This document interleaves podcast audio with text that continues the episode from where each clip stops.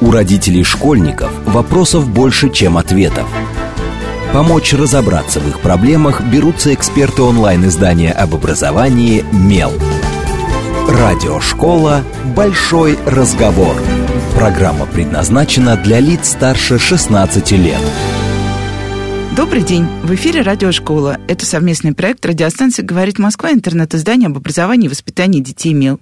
У микрофона сегодня, как обычно, я, Надя Попудогла, издатель МЕЛа, а в гостях у меня Ольга Азова, практикующий логопед, кандидат педагогических наук, автор серии пособий чтения с увлечением издательства «Творческий центр Сфера», а, и Ольга награждена орденом за вклад в просвещение. Добрый день, Ольга. Здравствуйте, Надежда. А, перечислила все регалии, не назвала тему, а тема у нас сегодня та, которая на самом деле волнует, по крайней мере, точно многих читателей МЕЛа, а, и всегда мы видим высокий интерес к этому вопросу. В общем, как научить дошкольника читать, как сделать так, чтобы дошкольник читал, в каком возрасте надо учить, имеет ли смысл форсировать это обучение, или можно сидеть, наблюдать и ждать до бесконечности, когда же он там возьмет первую книгу и начнет. А, я, наверное, задам прямо первый вопрос супер в лоб. А, вообще, нужно ли учить дошкольника читать?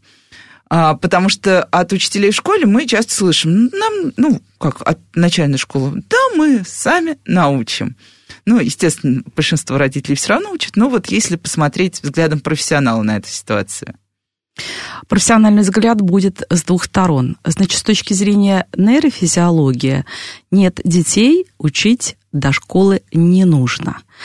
Это говорю не я как логопед, это говорят большое э, международное научное, можно сказать, сообщество нейрофизиологов, которые рассказывают, почему ребенок, дошкольник, не готов к обучению чтению. А есть действительность. То есть, если ребенок идет в школу, то на сегодняшний момент в России он должен уже уметь читать. А раз так, то как его не учить? То получается... Получается какая-то парадоксальная ситуация. Получается да. парадоксальная ситуация, что ж ему, извините, быть белой вороной и прийти и получать тумаки просто за то, что его не подготовили к школе. Для меня сама вообще подготовка к школе, как вот словосочетание, кажется на слух невозможным, потому что ну, тогда придется готовить абсолютно ко всем процессам в жизни, ну, подготовка к детскому саду или еще к а, чему-то. А, кстати, многие готовят. Да, действительно, так оно и есть, да, готовят. На самом деле ведь для школы нужно очень мало функций готовых. Ну, имеется, их нужно много, но именно самый, так сказать, вопрос подготовки не стоит. То есть нужно, чтобы ребенок хорошо был развит в, во многих позициях, там, психологической, социальной, когнитивной, а, умел игре, играть. Есть такой очень простой тест кататься на двухколесном велосипеде. А вот само умение читать, оно как бы не обязательно. И вот тут мы вот встаем, так сказать, на позиции некой вилки, нужно или нет. А, естественно, на сегодняшний момент, да, детей готовят к чтению, и мы их готовим. Когда ребенок так потенциально готов, когда он начинает интересоваться буквами. А буквами э, первый интерес идет где-то примерно там в районе трех лет, потому что нас окружают буквы, это функция предуготованная считается, ну, то есть готовая у ребенка изначально, потому что все предыдущие поколения читают. Всеобщая безграмотность на Земле, по сути, там, кроме каких-то там племен в Африке, она побеждена. Поэтому раз люди читают, то нас окружают баннеры, билборды, книги, газеты. Ну, газеты меньшей сейчас степени, но что-то окружает. Ну, Кубики, в любом случае, да. ты приходишь в магазин, ты видишь название магазина, ты видишь ценники, ты видишь какие-то плакаты с акциями. Вот да, куда да. чаще всего ходят мамы с маленькими детьми, на да, самом да. деле? Ну, регулярно. И ребенок, конечно, ни за что не спросит, мама, а почему А это А? Он сразу, сразу в курсе, что... Интуитивно. Да, да. Готов к восприятию этих букв. И даже там самые маленькие дети, они имитируют процесс чтения, держа перед собой книгу. Если они, например, знают сказку наизусть, они ее как будто читают. То есть это нам все это говорит о том, что ребенок будет читать, потому что он понимает, что нужно будет читать. А второй такой глобальный э, аспект, когда ребенок подступает к процессу чтения, когда формируется фонематический слух. Начинается он на, э, ну, в 4, по сути, года, на пятом году жизни, а активно после 5 лет. Вот тут уже ребенок начинает действительно спрашивать, а что здесь написано, а как вот, а что значит это читать, там, мама, а что я написал за буквы, что получилось. И в результате к пяти, к шести и даже к семи годам этот процесс становится такой ярко востребованный. И если вот ничего не делать, то ребенок сам подступит к этому процессу и точно спросит. И я думаю, что все, кто нас слушает, они начинают вспоминать себя в детстве, и у каждого есть своя история. Если его не учили в школе, вот, а вот до школы у них был интерес такой, он вспомнит. Я могу вам сказать, у меня был точно так же. У меня приехал двоюродный, к нам приехал в гости двоюродная сестра, она на полтора года меня старше, она прочитала слово «магазин», так бодренько я говорю, а, а я, а я тоже хочу. Я стала маму, естественно, спрашивать, мам, ну а как это, как? И получилось, что э, на свою голову мама меня ну, научила, показала процесс чтения, научила читать и э, стала эксплуатировать мою эту функцию. И мне был вручен э, букварь, и я стала читать букварь, что, в общем, ну, потом сыграл злую шутку, на самом деле. Я начала уже в школе, там мне неинтересно было мешать всем детям, потому что уже букварь был прочитан. Вот на сегодняшний день, конечно, совершенно по-другому все дело обстоит. Дети приходят в школу читающие – но так как все накладывается на очень незрелые процессы, э, все когнитивные процессы, на все абсолютно, и в том числе и развитие речи, а, ну, скажем, есть известное очень исследование, оно крупное, популяционное, которое проводил наш институт э, под руководством вот Марины, Мари, Марианы Михайловны Безруких о том, что дети, современные дети в очень многих аспектах, вот в том числе в аспектах речи, 60-70% детей э, не сформированы сформирована вот по этой функции. То есть, э, кроме того, что она и продолжает формироваться там, до 8-9 лет, в том числе и память, и селективное внимание, которое необходимо для этого процесса, э, вот просто есть такая статистика. А, и тут сразу задумалась о нескольких вещах, но начну с самых, наверное, активных родителей, категории те, которые а, считают, что нужно учить как можно раньше. Имеет ли смысл? Потому что мы, если мы посмотрим программу московских развивашек э, вот для самых младших детей, мы там увидим обучение чтению с двух лет. Естественно, это будет подано в игровой форме, как соответствующей ведущей деятельности. Ну, в общем, все будет красиво упаковано. Но вот именно с точки зрения развития, имеет ли смысл форсировать прям э, маленьких детей, совсем маленьких, скажем так? Ну вот я отвечу, э, ну, то есть если профессионально и четко, то нет. А если все-таки порассуждать, то я приведу такой пример. Э, так как я, в общем, логопед, э, который работает достаточно давно в своей профессии, то у меня были разные периоды, и были периоды становления профессионального. И э, когда росли еще наши собственные дети, обращались, так сказать, родители, с которыми я гуляла, и среди, было несколько, среди них было несколько семей, был четкий запрос научить читать. Вот ребенку два, вы что, не можете? Ну, ну какой же вы специалист? Вот ничего не надо, а вот читать надо. И, э, соответственно, как вот ты бы не объяснял, то есть родитель требует. Сейчас бы я просто не взялась за этот процесс с двухлетним ребенком, просто сказать, что вы э, перечеркиваете все мои профессиональные умения и говорите мне, э, так сказать, ну, обращайтесь, короче говоря, к другому специалисту, этого делать нельзя, да и все, займитесь тем, тем и тем.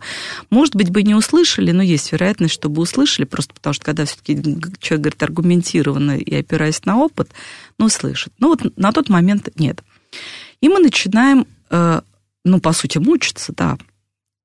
Понятно, что можно предметить букву, действительно в игре как-то ее подать. С этим проблем-то нет. Ребенок как-то запомнит эти буквы. Но, и он даже поймет вот этот несчастный принцип слияния. А если еще туда добавить какие-нибудь э, методики, которые зашли совершенно из коррекционных э, истории, схем, схем да. Э, там, скажем, Глен Доман, он абсолютно не думал про то, что возьмут это на маленьких детей и переключат, а это были дети э, с, э, ну, с умственностью, ну, с ментальными нарушениями, скажем так. То есть, когда разрабатывалась система, чтобы как-то детей адаптировать к этому процессу чтения. Не будем всех перечислять, они, в общем, достаточно на слуху, известны. И вот мы начинаем мучиться по этому процессу. Я рисую, я ношу какие-то буквально мультфильмы, покадровочку, там, с одним словом, которое объясняет весь сюжет. Ну, то есть предложение состоит, например, из одного слова. Вечереет, там, условно, ага. зима. И мы мучаемся и продвигаемся. Я придумываю альбомы. И ребенок мне говорит, что он сам говорит, ну вообще скучно. Ну, вообще скучно. Вот слон большой, уши большие, ноги толстые. Я вообще читаю, ну, там, не знаю, Бибигон. Или я не знаю еще что-то он читает. А вы мне, значит, э, вот это вот все. А, я говорю, ну ты пойми, вот мама хочет. И мы продолжаем мучиться. Между тем время идет, проходит год, два, и подключаются а, другие дети, которые уже э, физиологически подоспели к этому процессу, и процесс чтения у них нисколько не отстает от того, кто, в общем, тоже был умным, но этот процесс начался раньше. То есть мы его искусственно преломляем через э, просто возраст и нисколько не ускоряем. Потому что процесс, если уж ребенок зачитал сам, ведь есть такие дети, они есть, которые самостоятельно без всех зачитали, мы этот процесс не останавливаем. Но зачитал и зачитал.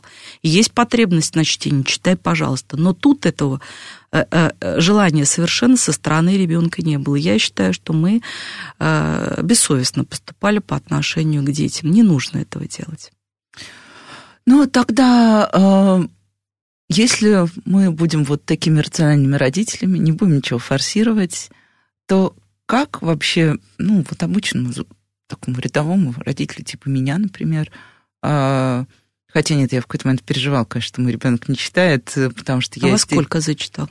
Э, Зачитал где-то года в четыре, я думаю. Но я-то зачитала в три, читала уже «Войну и мир» в три с половиной, как уверяет моя семья. Вот. Я помню, правда, единственную книжку, которую я читала в три года, «Самый маленький гном Вася». Вот у меня была такая советская книжка-картонка, там были крупные достаточно буквы, я почему-то ее очень любила, это я помню, про «Войну и мир» не помню. Но я как раз совершила классическую ошибку. В три я его отвела на развивашки, там учили буквы, он это терпеть не мог. Угу. Фасоль раскладывал с удовольствием по банкам, а вот букву учить э, сразу куда-то в угол уходил и начинал заниматься чем-то своим. Ну, в общем, да, в 4, в 5, сейчас вот ему 10, я бы сказала, что он, ну, наверное, по меркам современных детей, он такой читающий ребенок, прям ну, интенсивно все. читающий. Ответ очень простой. Нет, ну, а вот если мы все-таки решили учить, Прям вот какие методы могут использовать родители для того, чтобы как-то помогать ребенку осваивать, дошкольнику осваивать чтение дома? Есть ли какие-то такие простые, прозрачные лайфхаки? Скоро у нас запретят англицизмы, но я пока не способ. Вот. Да, красивое слово. Можно его как-то научиться выговаривать, зато так логопедическое слово тоже классно. Мне нравится. Почему нет? Я тоже это слово использую. Я просто абсолютно уверена, что если язык э, подвижный сам по себе субстанция, то ничего его не испортит. Так что нормальное слово.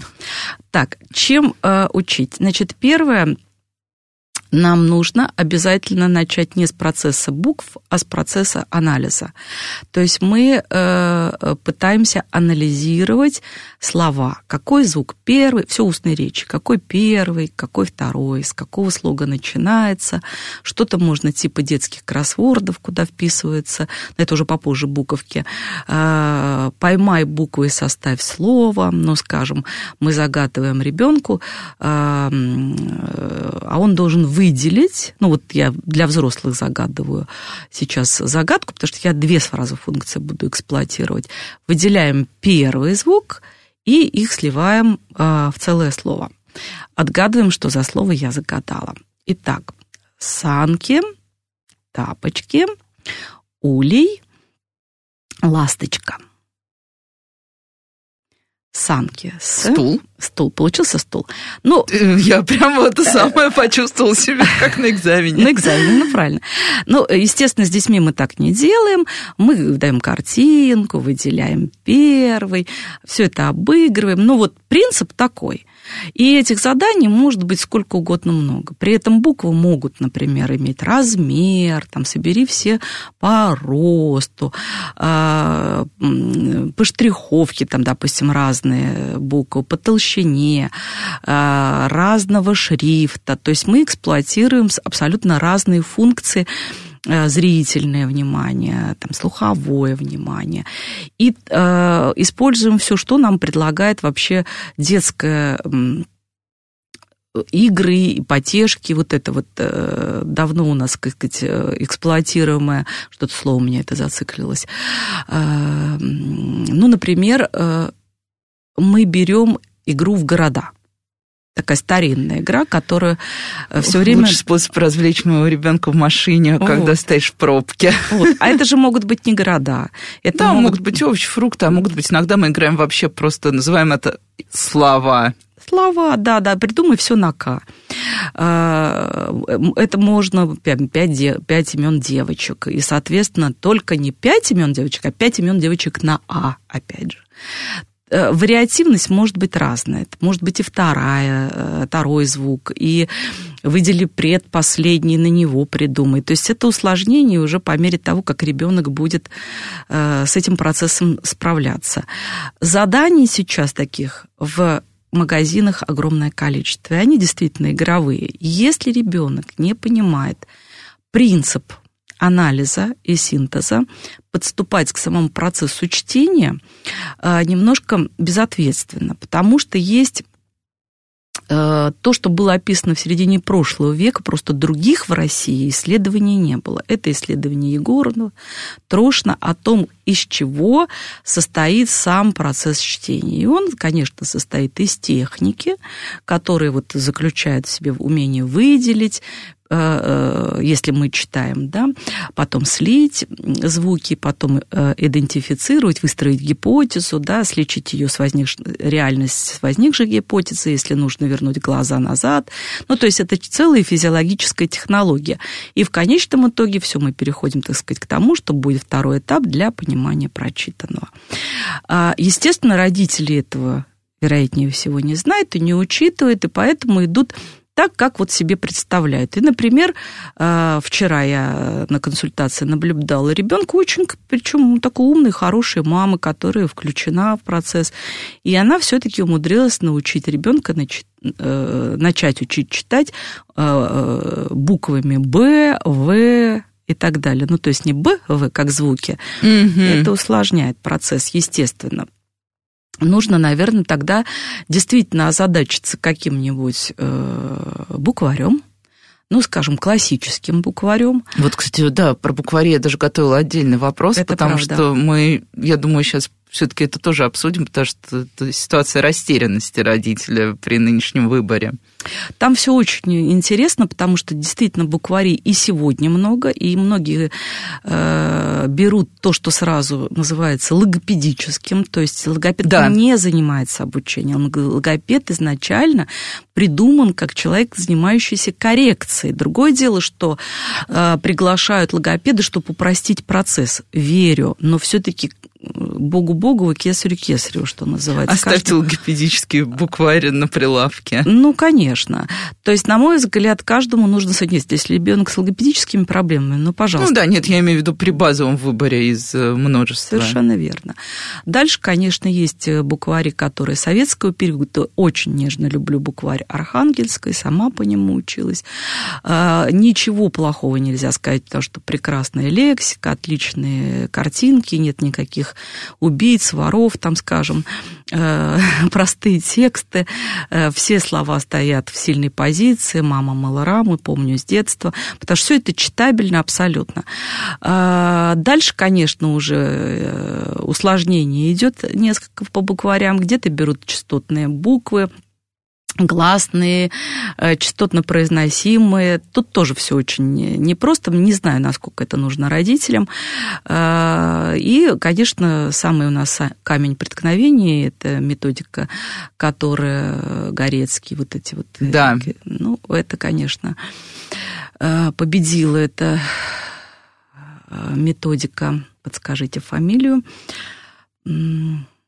целая, ну, сейчас процессе вспомнить. Я тоже пытаюсь вспомнить, и у меня тоже крутится в голове, но не а, вытаскивается. И, и, и, и э, фамилия э, в конце алфавита. Ну, сейчас.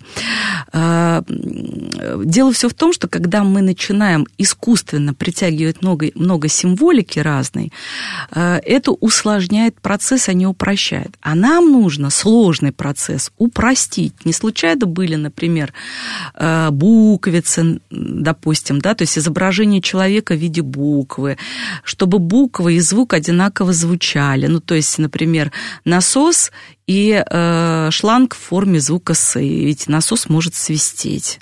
А, так ребенку понятнее. То есть, если мы хотим таким образом, то так проще будет ребенку. Если мы хотим усложнить процесс, то да, мы начнем рисовать тапочки, то есть это глухой звук, там, я не знаю, есть и такая методика, или мы будем э, треугольнички зеленые, красные. Сама по себе, э, сам по себе наш язык, он, по сути, не требует транскрипции. А, потому что э, транскрипция это немножко про другой язык. И вот, скажем, э, люди, которые вышли из Советского Союза и отправились в лингвистические вузы, они транскрипцию узнали только на первом курсе на, на языкознание. И это как раз ярко говорит нам о том, что этот процесс нам совершенно в детском возрасте не нужен. Э, русский язык не требует транскрипции. А почему же так школа сейчас напирает на транскрипции? В началке это становится уже просто общим местом даже. Вот я наблюдаю. Вот победила система. Удивительная история. Вспомнили фамилию? Нет, и главное, пытаюсь найти, но я э, просто открыла букварь Горецкую и вспомнила, что я как раз училась по этому самому букварю, и первая же картинка... Э, Эльконин. Эль, господи, Эльконин Давыдов, конечно. Господи. Эльконин. То есть... Э, Развивающий и, букварь, да. Да, они очень долго боролись за то, чтобы эта система вошла. И все-таки ее опробировав, ее запустили в качестве вначале рекомендательной, а потом она просто победила. И учитель-то, может быть, не виноват, потому что учителя есть ну, возможность выбора. Но на сегодняшний момент она плотно, эта система вошла э, среди прочих и предлагается. А ну, там много очень таких серьезных э, дискутируемых вещей, потому что, ну, ведь видите, глухие дети, им не нужен никакой там, там, ну, вернее, проблема со слухом, даже не с фонематическим слухом, а тут нам говорят о том, что дети, у них плохое восприятие, дети плохо слышат, вот давайте мы будем это все расслышивать, обозначать. Большое количество символики, а, еще раз говорю, она усложняет очень процесс.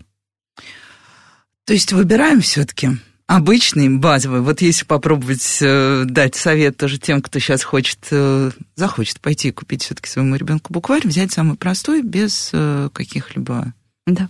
наворотов. А авторы можно? Ну, авторы, э, я все-таки тех авторов, которые до 80-го года. Так, почему? Ну, потому что они простые. То есть буквари Вообще... усложнились, да? Да. То есть надо настолько просто, чтобы у ребенка не было никаких э, сомнений в том, что этот процесс для него сложен. А, э, если логопедический, то букварь э, Жуковой. Э, Надежду Жуковой. Да, очень тоже популярный, кстати. Он популярный среди обычных людей. А, если дальше уже, вот можно и нашу, пожалуйста, систему вот от чтения с увлечением, но это уже автоматизация навыка. То есть по автоматизации навыка а, тут, пожалуй, можно придумать просто много разных а, историй, когда работали, например, э, еще, ну, так сказать, пользовались диафильмами, вот оттуда можно брать картинку очень здорово. Кстати, они опять сейчас как-то по продаже бывают периодически. Ну, сейчас даже есть э, специальные, э, снова возродились диапроекторы, только ну, уже вот. в современном виде там, где не пахнет горелой пленкой над лампочкой, как пахло у меня в комнате в детстве. Ну, там большая картинка, мало текста, у ребенка есть интерес, он смотрит как будто бы мультфильм. А, тут, на самом деле, игровых моментов много, и тут э, можно и купить книги, в которых есть и буквы, и картинки, имеется в виду, так сказать, в конце предложения они встречаются. Все это возможно. Ну, и сейчас мы прервемся на короткие новости, и после этого продолжим говорить о детском чтении, потому что тема, на самом деле, бесконечная, даже 48 минут никогда в жизни не хватит, и два раза по 48 не хватит. Но мы попробуем, э, я позадаю еще вопросы, которые задают чаще всего умело наши читатели относительно детского чтения и чтения дошкольников. Так что не отключайтесь, с вами Радиошкола. У родителей школьников вопросов больше, чем ответов. Помочь разобраться в их проблемах берутся эксперты онлайн-издания об образовании «Мел». Радиошкола «Большой разговор». Добрый день, в эфире снова радиошкола. Это совместный проект радиостанции «Говорит Москва», интернет-издание образования и воспитания детей МИЛ. А, тема нашего сегодняшнего эфира «Как научить дошкольника читать с удовольствием». Да, забыла сказать, что у микрофона, как обычно, и по-прежнему я, Надя Поподолга, издатель МЕЛа, а в гостях у меня сегодня Ольга Азова, практикующий логопед, кандидат педагогических наук, автор серии пособий чтения с увлечением издательства «Творческий центр Сфера» и обладатель ордена за вклад в просвещение. Мы уже поговорили в первой половине э, эфира, стоит ли вообще форсировать э, детское чтение, а стоит ли, какие буквари хорошие, какие плохие, а какие бывают ситуации, когда мы учим вот э, детей чтению. Я очень люблю как раз, когда специалисты рассказывают случаи из практики, потому что, мне кажется, это самые такие яркие примеры того, что мы, родители, можем сделать с нашими детьми и самим собой. А, но я сейчас эм, задам такой немножко спорный вопрос тоже. А, и, кстати, я, когда готовилась к эфиру, нашла в одном из ваших интервью, но это, правда, был переработанный текст, не прямая речь, а, историю про то, что ребенку нужно поощрять за чтение. У нас тема поощрений все время, мы о ней спорим на меле, нужно ли вообще детей поощрять, mm. как, какой должна быть мотивация и все остальное. Вот, может быть, э, тот тезис, который вот другое медиа а, вложила в вашу речь, может быть, о нем чуть-чуть поподробнее. Стоит ли действительно ребенка как-то подогревать постоянно в его процессе вот, обучения чтению, автоматизации чтения и так далее? А, первоначально, когда я говорила об этом, я не имела в виду никакие материальные поощрения. Это во-первых. Вот я так и подумала, поэтому решила спросить, потому что там читалось прямо вот в лоб, как будто бы Поощрение. это морковка. Да-да, но вот э, когда э, ты работаешь действительно как э, играющий тренер, да, то есть у тебя есть конкретные дети, то у тебя задача их обучить тому иному процессу. И ты думаешь, как сделать так, чтобы ребенок зачитал, чтобы ему было интересно. И у меня было очень много разных приемов. Во-первых, я почти, пока не было, например, тетради вот этих, я очень много сама э, рисовала. Это были рукотворные альбомы, и тетради, в которых мы писали. Я писала, и ребенок мог рисовать, и я рисовала. И это было тоже поощрением. Я могла сделать окошечко. Вот ты прочитал в окошечке, посмотри, какая картиночка. Это не гнушалось каждому прошу прощения, слову, предложению. То есть это возможно было сделать э, на протяжении там всей тетради. Дети есть же обратная связь тут и здесь и сейчас, что называется. Когда ты спрашиваешь, что мы будем читать, твою книгу, говорил ребенок, я говорю, не мою, а твою. Мы с тобой уже ее. И действительно, даже когда проходило какое-то время, э, и ребенок уже был обучен читать, эта книга, она пользовалась у ребенка популярностью. Ну, какое еще поощрение придумаешь лучше, чем вот такое? А, э, потом я, в принципе, э, сторонник вот такого бихевиорального подхода, то, что обучение должно строиться только на положительных эмоциях. Мы не ругаем за обучение. То есть ничего не получилось, но получилось из всех буквок-то одна буква. Мы ее выбираем, говорим, ей мы ставим там звездочку. А если мы все время говорим ребенку, что все плохо, и у тебя не получилось, и тем паче караем, то я вот грущу всегда. Я, конечно, если говорила о поощрении, то именно об этом. То есть это ситуация успеха, по сути, по вот, сути которую да. ребенок чувствует, видит, и которые просто дают.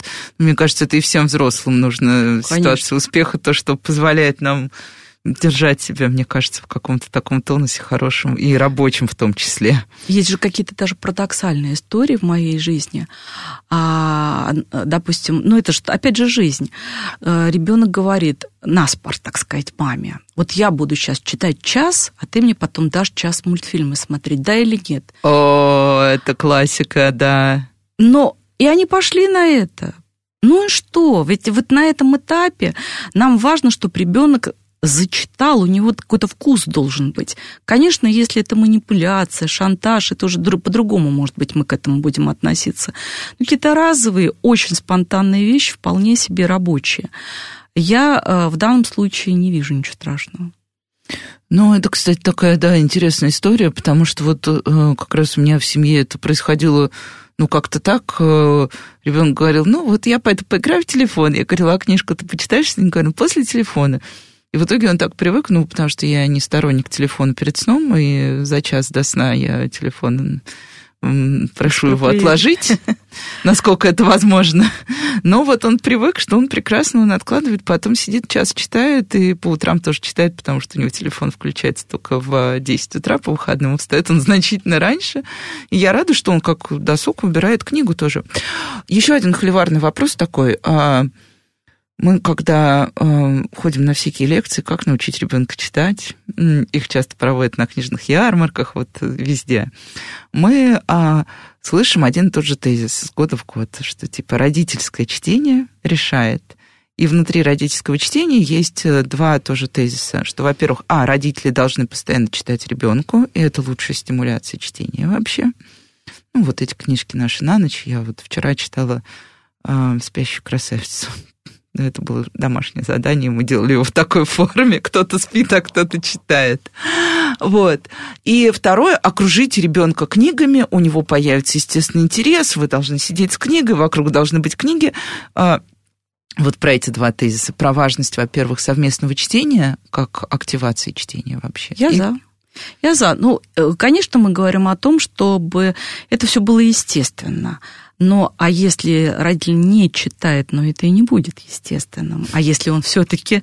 Э, я ведь провокационный вопрос могу задать самому ребенку. Так я консультирующий человек и очень много, я начинаю всегда консультации с ребенком с ребенка и задаю вот эти все вопросы. И среди прочих может быть вопрос, а мама, вообще родители читают, и ребенок, э, что называется, на белом глазу отвечает, да или нет.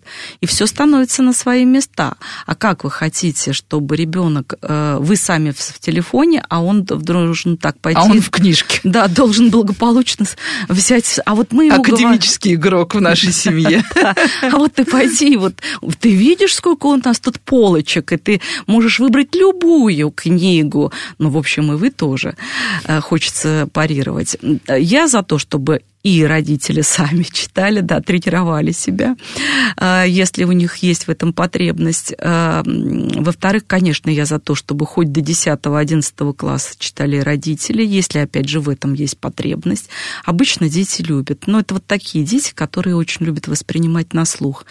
Я обожаю, когда были... Это именно русские такие традиции, такие дворянские, когда были театры, разыгрывались, и там внутри этого хочешь не хочешь, ты читаешь свои роли, учишь.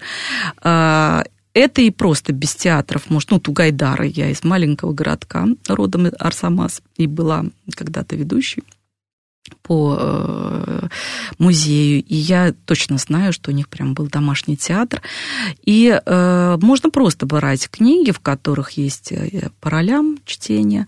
Я даже советую так, чтобы книгу брали, которая интересна абсолютно для всех в семье.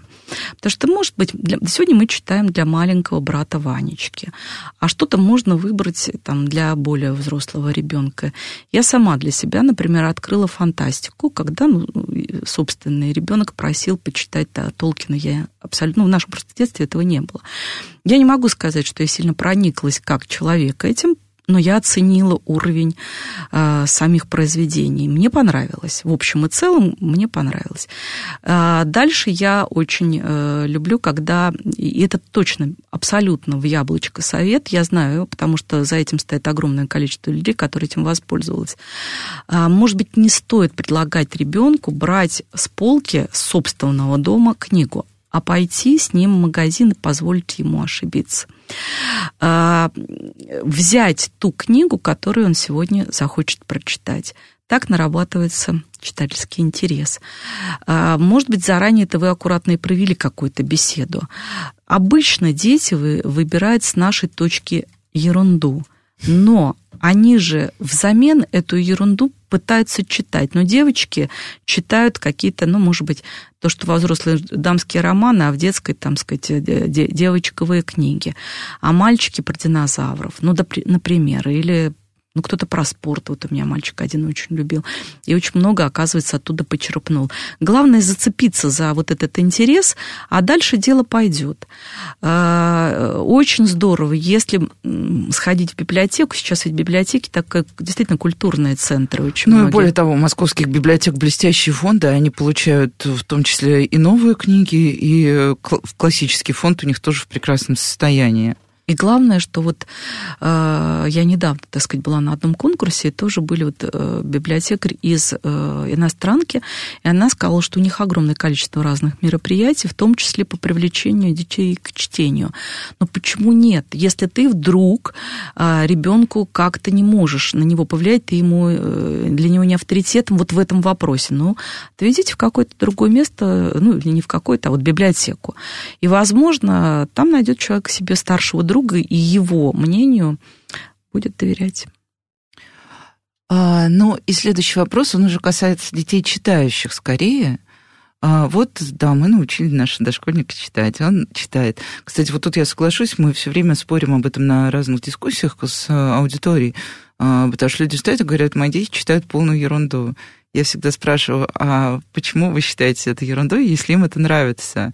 Ну, то есть Хочет читать ребенок детективы, отлично, пусть читает детективы. Хочет читать самые примитивные комиксы, вообще читать комиксы это тоже большое умение и не такой уж простой навык, как многим кажется. Пусть читает. Почему вы сразу начинаете как-то выстраивать литературную линейку? Ну да, вопрос будет о другом. А, дошкольник читает, идет в школу, и дальше возникают какие-то странные трудности. Вроде бы читать он умеет, а то, что мы называем функциональным чтением, то есть вот он начинает читать задачи, например, учебники по математике, ничего не понимает, ему сложно, ему тяжело.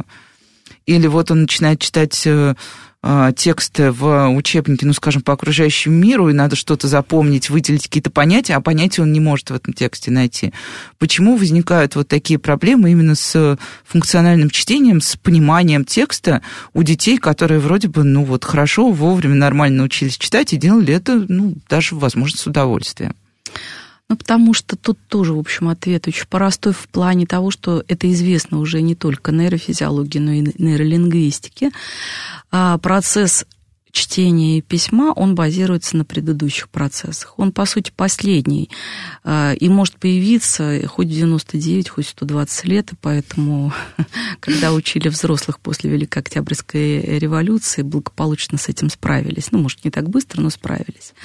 Это процесс, который базируется на всех-всех высших психических функциях, которые формировались вот прям с рождения, и э, то одна функция, то другая. И чем более раз развитый ребенок, когда мы говорили, как подготовить к чтению, как зачитать, мы, может быть, и здесь есть смысл сказать, а, наша подготовка, чтобы ребенок много прыгал, а, ну, не просто так, а там а, а, какое-то осознанное да, прыгание, то есть, может быть, есть смысл какие-то секции, разрешать ему а, двигаться много. Движение – это жизнь, да, это параллельные функции речи и движения, они просто так заложены физиологически. Баланс, много слушать, много играть, взаимодействовать в игре, потому что коммуникация в данном случае тоже нам не безразлична. Одним словом, не буду все затрагивать процессы, их там порядка 15-20 базовых, базовых, а на которых формируется в конечном итоге чтение, письмо и так далее. И у нас получается таким образом, что ребенок, который пришел в школу, и его начали а, с вот этой шапочки пирамидки обучать, то есть начали не с развития речи, не э, с развития восприятия, не с селективного внимания, а с чтения, то худо-бедно, как, ну куда деваться, типа ты уже взрослый, давай. Вот. Вперед, малыш. Да, и он обучился нытьем и ткатанием, со слезами, и тут выясняется, ну, кстати, не все, а очень большое количество людей думают, что их дети читают, а дети не читают. То есть сам процесс чтения так и не сформирован. И я все больше и больше на консультации консультации получаю детей, которые действительно чего-то там сливают, но не читают, потому что процесс чтения – это всегда ради второго процесса, про который вы и сказали. Это понимание. Мы не читаем для того, чтобы сливать буквы. Ребенок читает механически, э, там жужжит как-то, но в результате ничего не получается. И поэтому эта мука ужасная, и он не хочет этого делать. Итак, нужны базовые навыки. Если базовых навыков нет, процесс чтения разваливается. И тут мы начинаем смотреть и понимаем, что коммуникативные функции проблемные, речевые функции. Но речь ведь, понимаете, мы все время вот в нормы упираемся. Норма сколько слов, сколько фраз, в три года, в пять лет, в семь лет, ну, не знаю, там, и так далее. Я за нормы. Но не только это, мы упираемся в конкретные цифры. Ну, скажем, ребенок два года может знать 50 слов, а самое большое 500 слов. Мало, конечно, кто знает сейчас, но есть такие. То есть это к тому, что это только цифры, разница-то очень большая. Но ведь речь, она может быть связанной, богатой, лексически наполненной. А ребенок может использовать все, что весь арсенал ему э, дали. И вот он пришел в школу. И там благополучно в задаче встречаются слова толще, слаще, а, на горизонте, и ничего он из этого не понимает, потому что у него в этом аспекте проблемы. То есть у него либо были проблемы с речью, либо с качеством этим, этой речи. И в результате учитель просит не просто прочитать, а это же бегло нужно прочитать, а ребенку нужно э, в данном случае э, работать как с логопедом. Вот логопед в школе для детей э, с нарушением речи, да, то есть школы пятого вида, учителем работает учитель логопед, и он прежде чем давать читать э, задачу, он как раз этим и занимается, лексической работой, там объясняет этимологию слова, приводит примеры, э, показывает картинки. В общем, все подготовительную работу к чтению задач. А, и вот раз уж мы заговорили про нормы, ну вот да, к нормам всегда двоякое отношение, но так или иначе родители все равно будут смотреть на норму, потому что тебе хочется, ну, нам всем удобно от чего-то отстраиваться, чувствовать, что ты соотносим с чем-то похожим на тебя, например. А, или ты похож на это что-то. А, кто-то идет дальше, идет за рекордами. Поэтому вопрос про скорочтение, а, потому что методика тоже вот меня это удивило, но очень многие родители, да, школьников именно спрашивают, не надо ли сразу ребенка учить скорочтению, потому что есть же норма там скорости чтения, у него будет вот там тестирование в первый класс, там будут измерять, а вот скорочтение, как, как это? В общем, дошкольники и скорочтение. Нет, дошкольники, конечно, ни в коем случае. Значит, э, у нас очень всегда на кафедре мы говорим так, давайте договоримся о терминах. Что вы имеете в виду, я говорю э, людям, под скорочтением? Может быть, вдруг туда закралось там чтение по диагонали, а вообще сразу отказываемся. Никогда мы читаем для удовольствия, в конечном продукте это всегда удовольствие. Или для знаний, для передачи опыта, никогда для букв. Поэтому это отметаем совсем. Дальше скорочтение предполагает, ну вот даже само название не отражает того, что нужно э, сформировать вот те самые базовые навыки, расширить поле внимания, ну вообще поработать с вниманием и так далее. С этой точки зрения пожалуйста, но это не про само чтение, а про подготовку навыков. А, конечно, если сразу переходят к термину как пониманию, тогда получается, что предлагают ну, просто ускорение э, и фактически занимаются не тем, то есть не понимая процесс, к которому, в общем, стремились. Я э, тот самый человек, который категорически выступает э, за то, чтобы отменили скорость чтения. Это нужно убрать обязательно. Никогда никакая скорость никого не спасала. Вот тут точно не про нормы, потому что здесь мы все индивидуальны. В моей семье есть холерик, сангвиник и флегматик. И один читает и делает все быстро, причем не так качественно, как, например, тот же флегматик. А, и э, флегматик читает просто медленно. Я, ну, я просто вижу, что мы читаем... Да, медленные пара... дети и дети катастрофы, как их называли в одной книге, то есть очень Совершенно быстрые как верно. раз. Э, и те, кому нужно на все больше времени, но при этом они ничуть не хуже, просто они вот учат, живут в своем э, темпе жизни. У меня тоже дома медленный ребенок, поэтому я уже а я все время бегу, и нам немножко сложно бывает притереться. Конечно.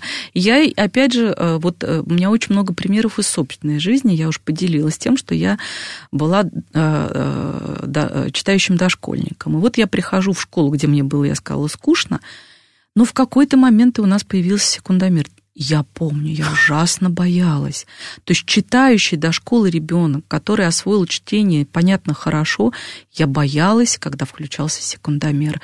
Потому что вообще стрессовые вещи, они ребенку не нужны. Процесс чтения абсолютно этого не требует. Кстати, да, вы напомнили мне, это же действительно было. Я вспомнила тоже, что у нас в школе тоже были эти три минуты там засекали, что ли. Ну да, замирает, сразу перехватывает дыхание. Так-то вот вслух почитать всему классу по очереди уже сложно. А тут еще под секундомер. Я категорически против. Это просто настолько, не просто архаизм, это настолько ненужный компонент в чтении, что его нужно срочно убирать. И нужно искать другие нормативные. Вот понимание хорошо. Да, качественные замеры, Конечно. а не количественные. Конечно. Не, Конечно. спринтерские истории. Поэтому с этой точки зрения, пожалуйста, если в скорочтении учитываются все процессы, и сама техника чтения, и понимание, учите. Ну, у нас остается совсем немного времени, но я все-таки спрошу про письмо, хотя бы один задам вопрос. Потому что обычно мы стыкуем чтение с письмом, ну, многие родители. Тем более, что ребенок рисует две палки, там поперечинку, родитель говорит, о, букву «Н» пишет, пора, вперед. Вот для письма, письмо соотносимо с чтением? Как? Два разных процесса. Они угу. даже по определению. Одно кодировка, а другое перекодировка. Э, и э, в с точки зрения ну, чтения, он просто раньше э, э, процесс это появляется, и он сложнее, потому что он раньше. А с точки зрения исполнения сложнее письмо, потому что добавляются новые анализаторы, в том числе и моторная функция, например, руки, и спина, например, нужна. То есть ребенок должен сидеть правильно, наклон, удержание ручки. И это все э, тоже, так сказать, влияет на сам процесс чтения, потому что сейчас огромное количество, например, детей и про это тоже очень мало говорится, о проксеме руки. То есть нет э, возможности держать ручку, держит неправильно, в результате у ребенка нет силы нажима, э, пространственное нарушение, то есть буква получается на три строчки. И э, родители борются с этим. Ну, конечно, как правило, это тоже проблемные дети, это все-таки не норма необычный ребенок. Ну, она есть, и она чаще, все чаще встречается. И э, праксисом, когда вот мы говорим подготовку к школе праксисом руки, двигательной функции руки по нашей просьбе ребенок должен заниматься. И с этой точки зрения самое лучшее большое количество штриховок, э, красивых, разных э, раскрасок. Вот в нашем детстве их было очень много. Мы единственное, что делали. Дальше все, что связано с процессом соотнесение руки и глаза. Ну, просто незаменимый процесс вязания. Если ребенку вдруг нравится, а, ничего лучшего не найдешь. Вот потому, это да. Да, а, все, все идут э, к кодировке э, этих печатных букв, а они, по сути, не нужны совсем, потому что мы не печатаем в школе. А несчастные дошкольные дети в 4 года, им, значит, бабушки чертят линейкой э, альбом, и вот они там начинают что-то печатать. Зачем? Мы что, эту функцию куда будем применять? Э, есть много всего того, что нравится. Ну, хорошо, не нравится вязание. Я вот, например, недавно купила книгу узлов. Э, это вот что-то из макраме такой мальчикам может понравиться. Ну, девчонки любят тоже сейчас браслетики делают, как раз узлов вот, дарят друг другу. Вот, вот. Это, и там ведь посмотрите, сколько нужно кропотливости, внимания, сосредоточенности, э, и цвет подбирать. Да нет, там очень интересно. Ну, а как вообще, есть ли тоже какое-то желаемое начало, когда мы обучаем ребенка письму, или мы наблюдаем и смотрим за ним. И вот как быть с ручкой, потому что тоже гаджетов миллион сейчас. Ручка для первого письма – это очень популярный маркетинговый такой э, ход. А, можно ли писать обычной ручкой? А, значит, э, во сколько это в 7 лет? То есть не торопимся? Ну, это вот прям точно, абсолютно выверенное. 7 угу. лет, в 7 с половиной – в 7-8 все это нормально. До 8 лет ребенок должен пойти в школу. А с точки зрения написания ручкой, да, сохранять нужно пытаться ручку, либо твердый мягкий карандаш, потому что там сила нажима. С точки зрения пера, тогда нужно нам гусиное перо, потому что современные перьевые ручки, они, не, они по сути шариковые, там тоже шарик. А, ну, то есть это не то перо, ну, которое да. перо. А, перо прекрасно. Оно не позволяет держать ручку, перо неправильно ну, перьевую ручку неправильно. Соответственно, если нравится, пожалуйста. И по поводу гаджетов все равно мы придем к тому, что а, это будет побеждать. Мы скоро все будем больше печатать, чем писать.